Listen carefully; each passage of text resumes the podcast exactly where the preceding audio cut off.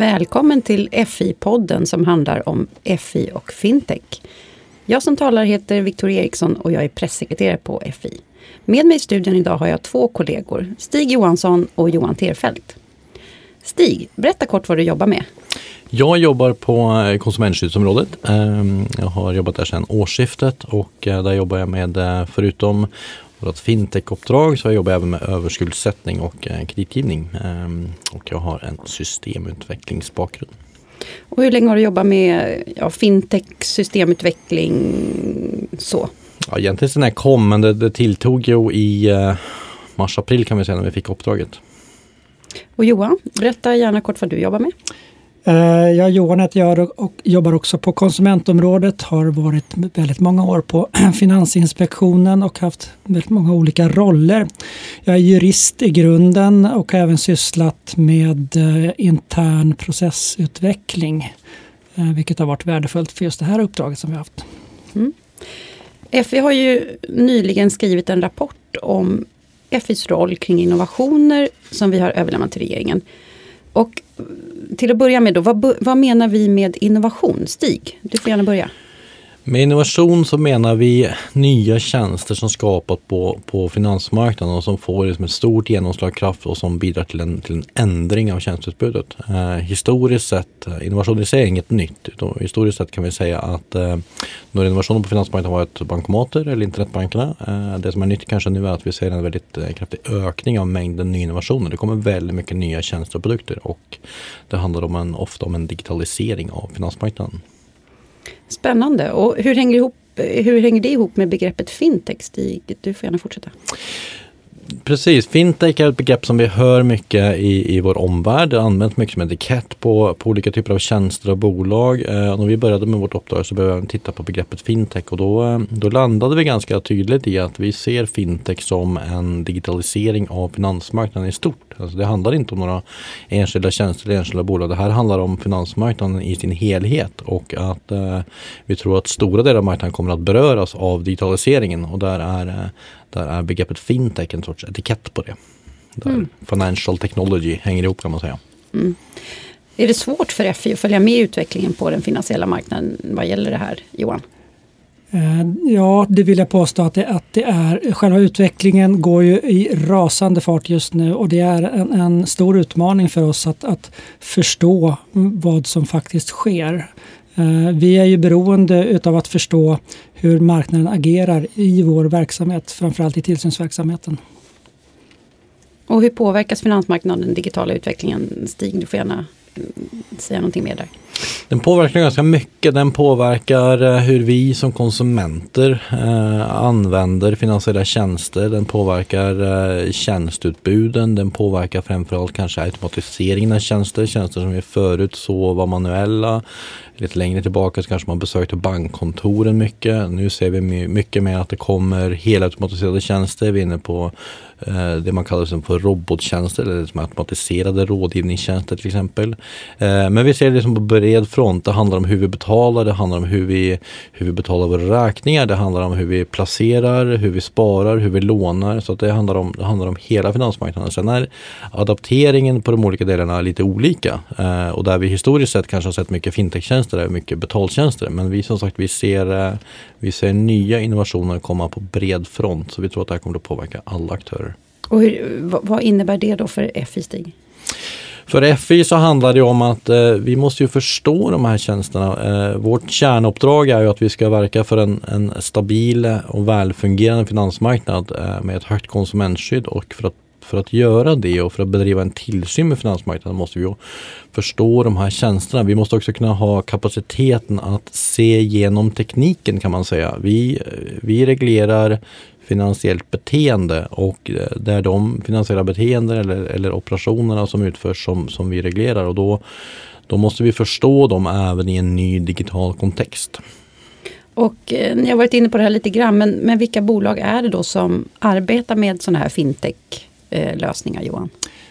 Om vi börjar med vad fintech-lösningar faktiskt bidrar med så bidrar de med, att eh, effektivisera processer i bolagen.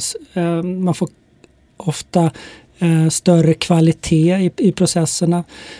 De bidrar också till, till, till nya produkter och tjänster eh, som efterfrågas av oss användare, oss konsumenter. Och det här sysslar ju alla bolag med, allt ifrån storbanker, eh, småföretag och det finns ju även eh, bolag utanför den traditionella finansmarknaden som arbetar med att, att ta fram just de här tjänsterna och produkterna som då ska, är avsedda att användas på marknaden. Jag kan ju flika in där på Johans äh, kommentar. Att det, det var en av våra, våra stora, äh, ja, inte uppenbarelser kanske, men, men det, vi, det som är ganska klart för oss var att det här handlar ju om, om alla aktörer. Uh, och det, den här frågan är lika aktuell på, på storbankerna, investmentbolagen, alla typer av bolag. Det här är inte bara några nya startups som jobbar med det här. Det här är en fråga för alla. Men hur, hur långt genom verksamheten den här frågan har, har kommit, det kan variera. Uh, men det är, mm. det är alla aktörer. Och en nyhet i, i den här rapporten som vi har talat om det är ju att FI ska inrätta ett innovationscenter efter årsskiftet. Och varför startar vi ett eh, innovationscenter, Stig? Vi gör det eh, dels för att det är ett, eh, vi tror att det är ett, ett bra eh, svar på de hindren som vi har upptäckt. En del av vårt regeringsuppdrag gick ut på att fånga marknadens hinder i samband med FI och regleringar. Eh, och vi, vi märkte att ehm, man kan sammanfatta egentligen de hindren med ett enskilt ord och det är information. Och där tror vi att eh, det här innovationscentret det kan leda till mer information mot bolagen eh, och framförallt leda till en dialog med bolagen. Men, så, och vad är tanken då om du mer eh, kan precisera, vad är tanken med innovationscentret Stig? Vad ska, vad ska ni göra där? Tanken är att vi ska, vi ska vara mera öppna för för frågor från bolag där vår regelverken för bolagen framstår som otydliga. Eh, de kanske gör en ny innovation eller en ny lösning, en ny produkt på ett redan på redan befintligt eh, område eh, där man upplever att, att regelverken eller FI syn är otydligt. Eh, så att det handlar inte om att vi ska, att vi ska eh, ha någon sorts eh, regulatorisk helpdesk här utan det handlar mer om att de här knäckfrågorna vill vi få in till inspektionen så att man kan föra en dialog kring dem med bolagen. Hur kommer det se ut rent praktiskt då Johan? Ja, rent praktiskt kommer vi nu under första kvartalet 2018 eh, att börja etablera det här innovationscentret där vi då kommer att eh, allokera eh, resurser till att mö kunna möta bolagen för en dialog kring, kring regelverk och processer. Man ska kunna enkelt nå den här funktionen, till exempel via telefon, e-post eller för att eh, genomföra möten med oss för att kunna diskutera vad innebär eh, en innovation i förhållande till de regelverk och de, de principer som tillämpas på, på det finansiella området. Kommer det här innovationscentret finnas i, inom FIs normala lokaler eller kommer det ligga någon annanstans? Det är inte beslutat ännu utan det centrala det är att skapa den här kontaktpunkten så, så att bolagen enkelt och, och, relativt snabbt kan få vägledning för, för att kunna jobba vidare med, sina idéer. Hur många kommer jobba i centret? Har, ni bestämt det Johan? Nej, det är också en sån här fråga som, är, eh, som inte är, är eh, bestämd än så länge. Um, utan vi startar upp som sagt under första kvartalet efter årsskiftet här. Och vi får då se hur stor efterfrågan det är på den här typen utav, utav information och vägledning från oss. Så att företagen kommer kunna vänta sig en ganska god service då med, med sina frågor? Det, det, är ju avsikten och skulle vi inte svara upp mot det behovet som, som eh, branschen har, ja, då, då, har vi, då är det ju så att säga en utmaning som vi måste hantera det vi också kan säga på, på, på just vad de kan förvänta sig är att några av de, de hindren som bolagen lyfte var ju att det finns en osäkerhet eh, kring att man vågar kontakta FI. Och det är framförallt den här osäkerheten eh, som vi försöker att, eh, att möta med det här innovationscentret. Vi hoppas att bolagen ska, ska känna en trygghet i att de kan ta de här frågorna till FI eh, och, och, och föra en dialog med oss kring dem. Men vilka är då svårigheterna som, som vi har sett hittills eh, för FI med att ge information till just eh, fintechbolag, Stig? Jag tror att svårigheterna ligger i att eh, det kan vara, dels är de här bolagen en annan form för bolag än vad vi har sett tidigare. Eh, de kanske saknar eh, erfarenhet kring arbete kring reglerade tjänster. Men också det kan vara Utmaningen kan ligga i att, att bolagen inte, inte tillnärmar sig oss eller i vissa fall kanske får rådet att man inte ska kontakta oss. Så att för oss så handlar det mer om att vi, att vi ska ja, göra det här som en, som en insats för att eh, höja informationen och, eh, och skapa dialog med, med, bolagen. Betyder det här då att FI ska få en mer rådgivande roll än tidigare Stig? Nej, ingen rådgivning. Vi, vi tänker väl mer att det här är en, en vägledande tjänst. Eh, vi tänker oss så här att om bolagen hade all tillgänglig information om alla regelverk så hade de haft goda möjligheter för att bedriva innovation. Eh, och där har vi en viktig roll i att vägleda dem eh, och föra en dialog kring regelverken. Men, men vi kommer inte att, att rådge eller konsulta eh, åt bolagen. Eh, bolagen måste ju själva eh, kunna hantera sina risker och, och eh, sina regelefterlevnadsfunktioner till exempel. Och, och, i samband med att ni utredde fintech-frågan och skrev den här rapporten så gjorde ni ett antal besök i andra länder. Vilka länder besökte ni och vad var syftet med det Johan? Vi var eh, och besökte Storbritannien eh, och vi var i Nederländerna och syftet var att, att, att eh, titta på hur deras lösningar var för, för att underlätta för, för innovation. Och där har man ju lite olika Eh, metoder. Då. Där, Storbritannien har, eh, de har ju varit egentligen föregångare för, för ehm, ett, ett sånt här arbete.